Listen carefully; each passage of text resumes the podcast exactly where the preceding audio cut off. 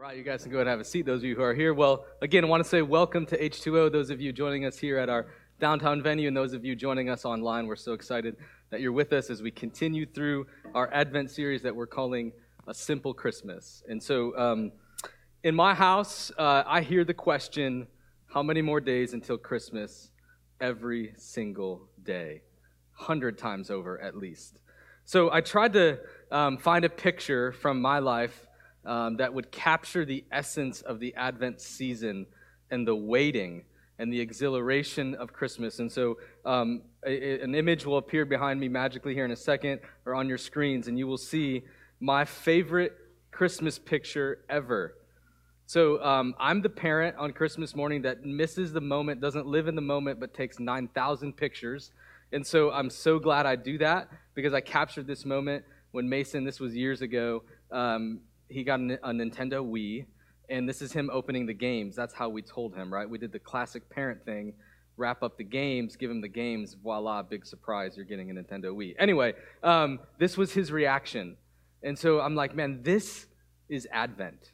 This is the this is the end of Advent. All of Advent leads to that. Mo- well, he's not there anymore. That moment where it's just sheer exhilaration at the birth of Jesus. But I don't have an image for all the days leading up to that. If, if I were to try to do that, it would probably look a little bit more like a video montage that's like, like on a 10 hour loop of my kids every day saying, How many more days till Christmas? How many more days? How many more days? And I don't know why, for the life of us, Tiffany and I have never bought like a countdown calendar thing. And so we just get peppered every day with the question, How many more days? Our kids are so excited, longing for, waiting, trying to be patient, but struggling with it for Christmas morning. And you know, it's funny because Advent, the whole season, and Christmas in general is really us wrestling with the question what are we longing for? Advent is supposed to stir our hearts for the things that we want, the things that we're waiting for. That's the whole point of the season, right? And so I think all of us have things in our lives that we want, but we don't yet have. We all have things that we're waiting for God to do in us. Right? We're waiting for God to make known something to us. God, if you could just tell me this, if you could just give me insight, if you could just chart this path for me, I'd be so grateful. We're waiting for God to provide something for us. God, if I just had this thing, if I had this, uh, it, it would help me. Help me worship you. Help me know you, right? Help me be in closer relationship with you. We're waiting for God to heal something in us, something that's broken. And we wish that we'd be further along than what we actually are. And so I think 2020, can we say this? 2020 has been like a banner year of waiting, of having to wait. Um, how are we doing at the waiting? I think that's what I want us to, to really wrestle with this morning. How are we doing at the waiting? Can I tell you, for me, I'm struggling. My family moved here. We sensed God leading us back to this place. We were sent out about 11 years ago to help plant a church. God led us back here. We're here for about six, seven months, and then a global pandemic hits. And we're trying to put down roots. We're trying to get firmly established in this new place, and the pandemic just seems like it's totally, perfectly designed to make that really, really hard. And so we're waiting. We're waiting on God, and there's 10,000 other things that we're all waiting for in this room, right? See, Advent leads us to our deepest desires. It reveals our deepest desires, and then it invites us, here's the hard part, to wait on them. That's the excruciatingly beautiful thing about Advent. It helps us to see what our greatest desires are, and then it invites us to sit and to wait for them. And when we look at the church calendar, which we don't follow that super closely here at H2O, we, are a little uh, we're a little loose with it. But if you think about Lent, the season of Lent, it's meant to teach us how to suffer. That's the point of Lent. Easter is to teach us how to hope. Pentecost is to teach us how to be sent, how to be on mission with God. And Advent teaches us to wait. And waiting is really hard, isn't it? It's really difficult. When I think about the, the scene into which Jesus was born, I think, man, the people of God had been waiting for centuries for the Messiah. Right? The Old Testament prophets had spoken of this Messiah who would come, the one who would redeem Israel, who the one upon his shoulders would the government be laid. The one who would bring freedom, who would usher in God's kingdom, God's reign on earth, the one who would make all the nations see that Israel's God is the true God. And they waited and waited and waited. Generations passed. And that's the scene into which Jesus was born. God's people, the Jewish people, they suffered awful oppression from Rome physical persecution, heavily taxed, kept poor. The high priest, the people who were supposed to lead God's people, were puppets of Rome. There was no recorded prophecy for some 400 years. And there were echoes of a Messiah, right? There were these promises that one would come.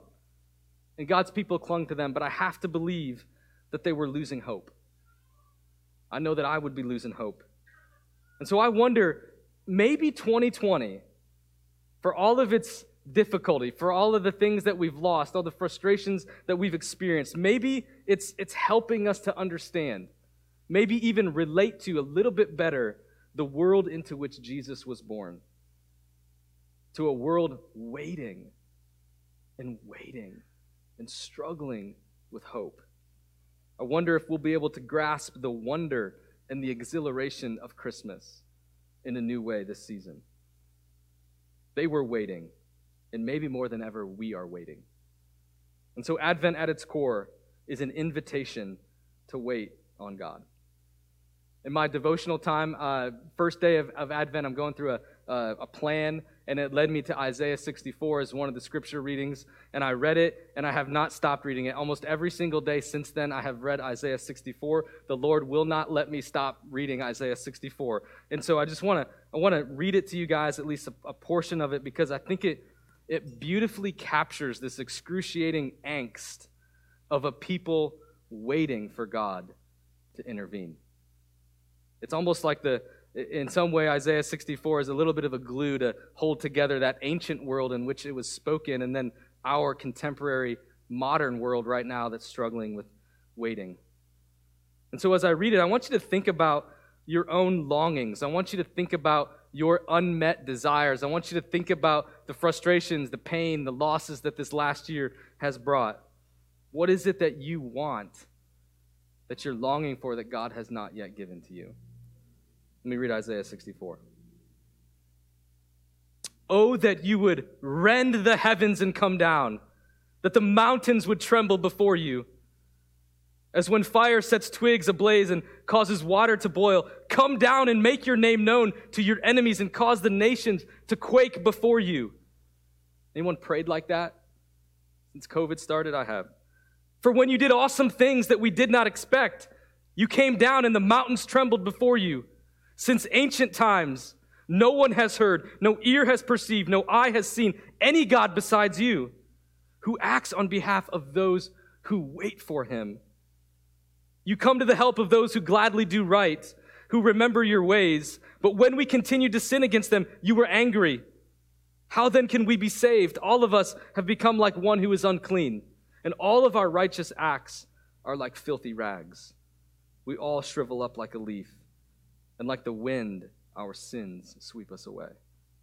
No one calls on your name or strives to lay hold of you, for you have hidden your face from us and have given us over to our sins. Yet you, Lord, you are our Father. We are the clay, and you are the potter. We are all the work of your hands. Do not be angry beyond measure, Lord. Do not remember our sins forever. Oh, look on us, we pray, for we are all your people. Do you see the angst in this passage? Do you see this kind of excruciating waiting on God to do something? If I could summarize it in three statements, my paraphrase of Isaiah 64, 1 to 9 goes like this. Number one, God, do something. Rend the heavens, come down. Don't you know that when you do that, stuff happens? Good stuff happens when you do that. So could you do that again right now? Number two, we know that we haven't been faithful to you, God. We know we haven't been, but please, please do something. We know that we are sinners. And the third thing I see is have you forgotten us? God, have you forgotten us? That's, that's my prayer life lately. I wonder if it's been yours. So, again, Advent is this invitation in the, mix, in the midst of that excruciating waiting, uh, uh, yeah, waiting to, to wait on God. To wait on God.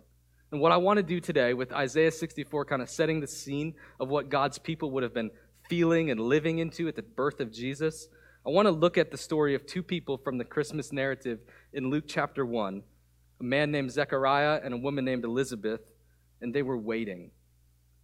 They, they were waiting in more ways than one. And I want us to learn from them. I want us to see how they waited and then get an invitation, perhaps, from the Holy Spirit on how we might wait and how that waiting shapes us. Did you know that the Christmas narrative in the Bible is full of people who are just waiting on stuff? It's all these people who are waiting, right? All of Israel, all of God's historic people, the Jewish people, they're waiting for the Messiah more than anything else. That's hanging over them. We know one day he will come. They are waiting for Messiah. Elizabeth, who we're going to read about today, is waiting to have a baby. She's never been able to, to conceive. Zechariah, her husband, will learn, is waiting to speak. He's going to not be able to speak for a long time. We're going to read about that. Simeon is waiting to see the Messiah. He was promised that he would not die until he saw Messiah. And Anna, the prophet, is waiting and waiting on God's promises, going every single day to the temple to pray that God would do this thing. And Mary is betrothed and waiting to get married. It's a whole bunch of people who are waiting. So I want to talk about Zechariah and Elizabeth because they're the parents of John the Baptist who paves the way for Jesus, and they embody the waiting of God's people. It's like these two, kind of in a nutshell, embody the waiting and the experience of having to wait of all of God's people. And my hope is that as I read their story, I, I want us to remember that these are real people. They had emotions. They cried, they laughed, they wept, they dreamed, they experienced loss and frustration. They're people just like us. So let's dive in. Luke chapter 1, I'm going to start in verse 5. I'll read a little bit, comment on some stuff, read again, and that's how we'll do it. Luke chapter 1, verse 5. In the time of Herod, king of Judea, there was a priest named Zechariah who belonged to the priestly division of Abijah. His wife Elizabeth was also a descendant of Aaron. Both of them were righteous in the sight of God, observing all the Lord's commands and decrees blamelessly. But they were childless because Elizabeth was not able to conceive, and they were both very old. So, to be a priest would have been a high honor, you know, among God's people. High honor to be a priest. We know that they're both righteous. We know that they walk with God blamelessly, but they have no kids. It's important for us to remember that in that culture, in that context, that would have been seen as a punishment from God, a curse, some sort of terrible reality that they were not able to produce offspring. You're pitied. At best, at worst, people are going to whisper and think maybe there's something wrong with you. You've been disobedient. God is angry at you, so you haven't been able to conceive. Can you imagine the years of waiting and waiting? If that's your worldview, right? And you don't produce a child, can you imagine the agony of that? Will this ever happen? Right? They had to wonder that. And all the people whispering, How can this guy be a priest? Can't even produce a child. Verse 8 Once, when Zechariah's division was on duty and he was serving as a priest before God, he was chosen by lot, according to the custom of the priesthood, to go into the temple of the Lord and burn incense. And when the time for the burning of the incense came, all the assembled worshippers were praying outside. Then an angel of the Lord appeared to him, standing at the right side of the altar of incense. Now, this is a, this is a wild, crazy scene. So, Zechariah would have only done this a few weeks out of the year. It was not something that he did often. And to have incense duty was even more unlikely to happen. We read that they would cast lots for that duty, and he got it. It fell to him. So he was in the room next to the Holy of Holies, where God would visit his people. Incredibly sacred space. In an incredibly sacred moment, an angel shows up. Verse 12. When Zechariah saw him, he was startled and was gripped with fear. But the angel said to him, Do not be afraid, Zechariah. Your prayer has been heard. Your wife Elizabeth will bear you a son, and you are to call him John. He will be a joy and a delight to you, and many will rejoice because of his birth, for he will be great in the sight of the Lord. For your prayer has been heard. I don't think he stopped praying. I mean, we'll never know. I don't know. Did, did he ever stop praying? that they would conceive a child? Maybe, maybe not. What we can be more confident of is that he would have never stopped praying for God to do what he promised to do through his prophets. He would have prayed for the Messiah to come, for God to set the world to, right, for all the world to see that Israel's God is the God. He would have never stopped praying for that. Look what happens, verse 15. He is never to take wine or other fermented drink this is John, and he will be filled with the Holy Spirit even before he is born. He will bring back many of the people of Israel to the Lord their God. And he will go on before the Lord in the spirit and the power of Elijah to turn the hearts of the parents to their children and the disobedient of the wis- and the uh, to the wisdom of the righteousness to make ready a people prepared for the Lord. And so now when Zechariah is hearing this, he's thinking, "Oh my gosh. This is huge. We are not only having a child, but it's going to be the forerunner, the one that the prophet said would come before the Messiah. Right? Malachi 3:1 says, "Behold, I'm going to send my messenger, and he will clear the way before me." There were all these rumblings, these prophetic rumblings of one who would come before the Messiah, who would clear the way. And this angel, who's going to identify himself as Gabriel here in a second, says, Zechariah, your son will be that person. Can you imagine the emotion. Can you imagine the disbelief, the complete shock of that? We're going to read about that here in a second. Verse 18 Zechariah asked the angel, How can I be sure of this? Which is kind of a way of saying, like, can you give me a sign? Will you, will you do something to really prove that this is going to happen? I'm an old man and my wife is well along in years. The angel said to him, I am Gabriel.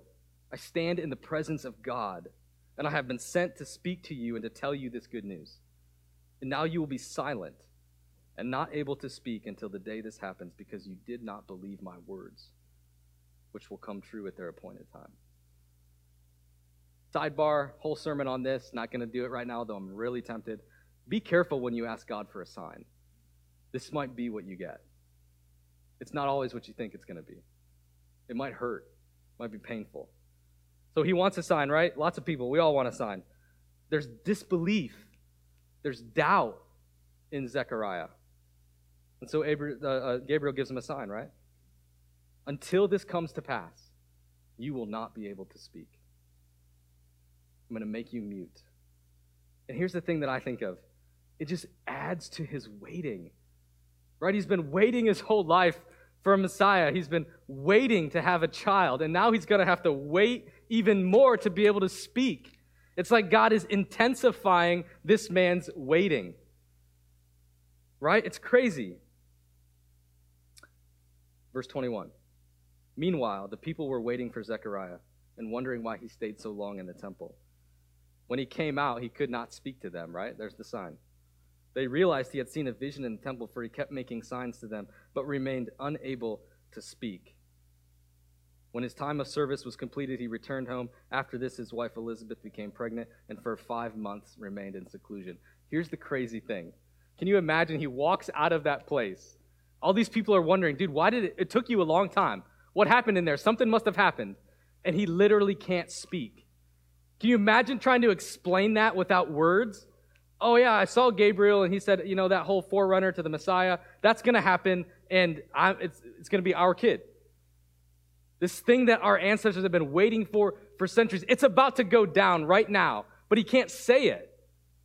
Can you imagine? This man's waiting. It's got to be excruciating.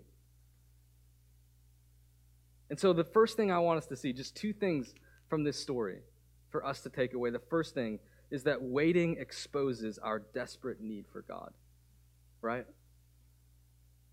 It has a way of reminding us of our powerlessness It ends the myth that we can engineer whatever reality we want, right? We can, we can engineer whatever kind of outcome we want. If we just do the right things, if we work hard enough, we can get what we want. And there's something about waiting that just totally takes that away. And what's laid bare is our desperate state before God. We're powerless. We're utterly dependent on God. And waiting helps us come to that truth. And in that way, it's a gift. Dietrich Bonhoeffer, I try to, quote him in every sermon unashamedly. He said this Not all can wait. Certainly not those who are satisfied, contented, and feel like they live in the best of all possible worlds. Those who learn to wait are uneasy about their way of life, and yet they have seen a vision of greatness in the world of the future and are patiently expecting its fulfillment. The celebration of Advent is possible only to those who are troubled in soul, who know themselves to be poor and imperfect, and who look forward to something greater to come. So you can't do Advent if, if you just think like you're living your best life now. There's pain in this world, there's struggle. We're waiting, it's difficult. And what happens in that waiting is that we glimpse our need for God and our longing for Him grows. That's the beautiful thing about waiting, right? We can get angry, we can get impatient, we can turn our backs on God and pout about it, or we can sit with Him in the waiting, and what happens is that our longing for Him grows. We don't just want the things of Him and the things He can do for us, but we end up just wanting Him, more of Him in our lives. And more than that, even in addition to that, our hope for a world set to right starts to really intensify in our hearts. We recognize that this world is jacked up and that Jesus is coming back to set it right. So we're going to skip way ahead. By the way, that's the beauty of Advent. That's the beauty of Advent, that as we sit and we wait, these longings come alive in us for God, for His world to be made right. That's the beauty of Advent. So we're going to skip way ahead. Um, the baby has been born, John the Baptist has been born to Elizabeth and Zechariah. And Zechariah gets his, his voice back. There's this whole thing where they should have named him Zechariah, as was the custom, named after the father. They didn't do that. They named him John because that's what the angel told them to do, and that caused a big ruckus. Anyway, we're skipping all of that for the sake of time. And in verse 67, we're going to see the response of Zechariah to the birth of his son. His father, Zechariah, was filled with the Holy Spirit and prophesied. Praise be to the Lord the God of Israel, because he has come to his people and redeemed them. He has raised up a horn of salvation for us in the house of his servant David, as he said through his prophets of long ago salvation from our enemies and from the hand of all who hate us. To show mercy to our ancestors and to remember his holy covenant, the oath he swore to our father Abraham, to rescue us from the hand of our enemies and to enable us to serve him without fear in holiness and righteousness before him all of our days. And you, my child, you will be called a prophet of the Most High. For you will go on before the Lord to prepare a way for him, to give his people the knowledge of salvation through the forgiveness of their sins, because of the tender mercy of our God, by which the rising sun will come to us from heaven to shine on those living in darkness and in the shadow of death, to guide our feet into the path of peace. These are the first words that pour out of this man's mouth. He has not been able to speak for months. And look what comes out. Look at the very first thing that comes out of his mouth. It's amazing. It's been brewing inside of him for nine months. And I read it and I think these are the words of a man who has been with God, who has experienced deep fellowship with God in his waiting and in his suffering. A scholar I read said that Zechariah is literally referencing dozen, two, maybe upwards of even three dozen Old Testament passages, stories, and themes in his song. He bursts out, this is a song. Second thing I want us to see is that waiting anchors the promises of God deep within us. It anchors the promises of God. How did he do it? He went from doubting, from disbelieving, to this amazing, amazing prophetic word. He remembered the promises of God. all of his waiting for Messiah, for a child, for the ability to speak, and it did something profound in his heart. Guys, there is a hunger and there is a hope that I think only comes in the waiting. That only comes when we have to wait on God. We can say all day long, right? We, I think we know this intuitively, right? We can say all day long, yeah, we love God. We love God more than anything else in this life, right? And we have hope in God. We trust God. We trust that He will do what He said He will do. We trust that He will fulfill His promises in us. We can say that all day long, and then the moment comes, right? The seasons of life come where He doesn't do it. Not on our timeline, not in the way that we want Him to. And He asks us to wait. And that longing for Him, that love of Him, really gets tested. And it's a beautiful thing. Lewis Smedes, a New Testament um, scholar and pastor, uh, passed away recently. He said, Waiting is the hardest work of hope. It's the hardest work of hope. It is a work of hope, but it's just the hardest part. So, again, I want to ask what are you longing for? What are you waiting for God to do? What are you waiting for Him to provide you? And let me say this in this little memorable phrase that I hope haunts you in this coming week don't waste your waiting. Don't waste it. Let it humble you. Let it create in you a hunger for God. Let it remind you of the promises of God. Let it remind you that your greatest need, your greatest desire is Him and Him alone. I want to end where we started in Isaiah 64 4. Since ancient times, no one has heard, no ear has perceived, no eye has seen any God besides you who acts on behalf of those who wait for him. Who acts. Who acts. This is not ultimately a story about a man, Zechariah. It's the story about a God who fulfills every single one of his promises, who does every single thing that he says he will do. This is a story of the faithfulness of God.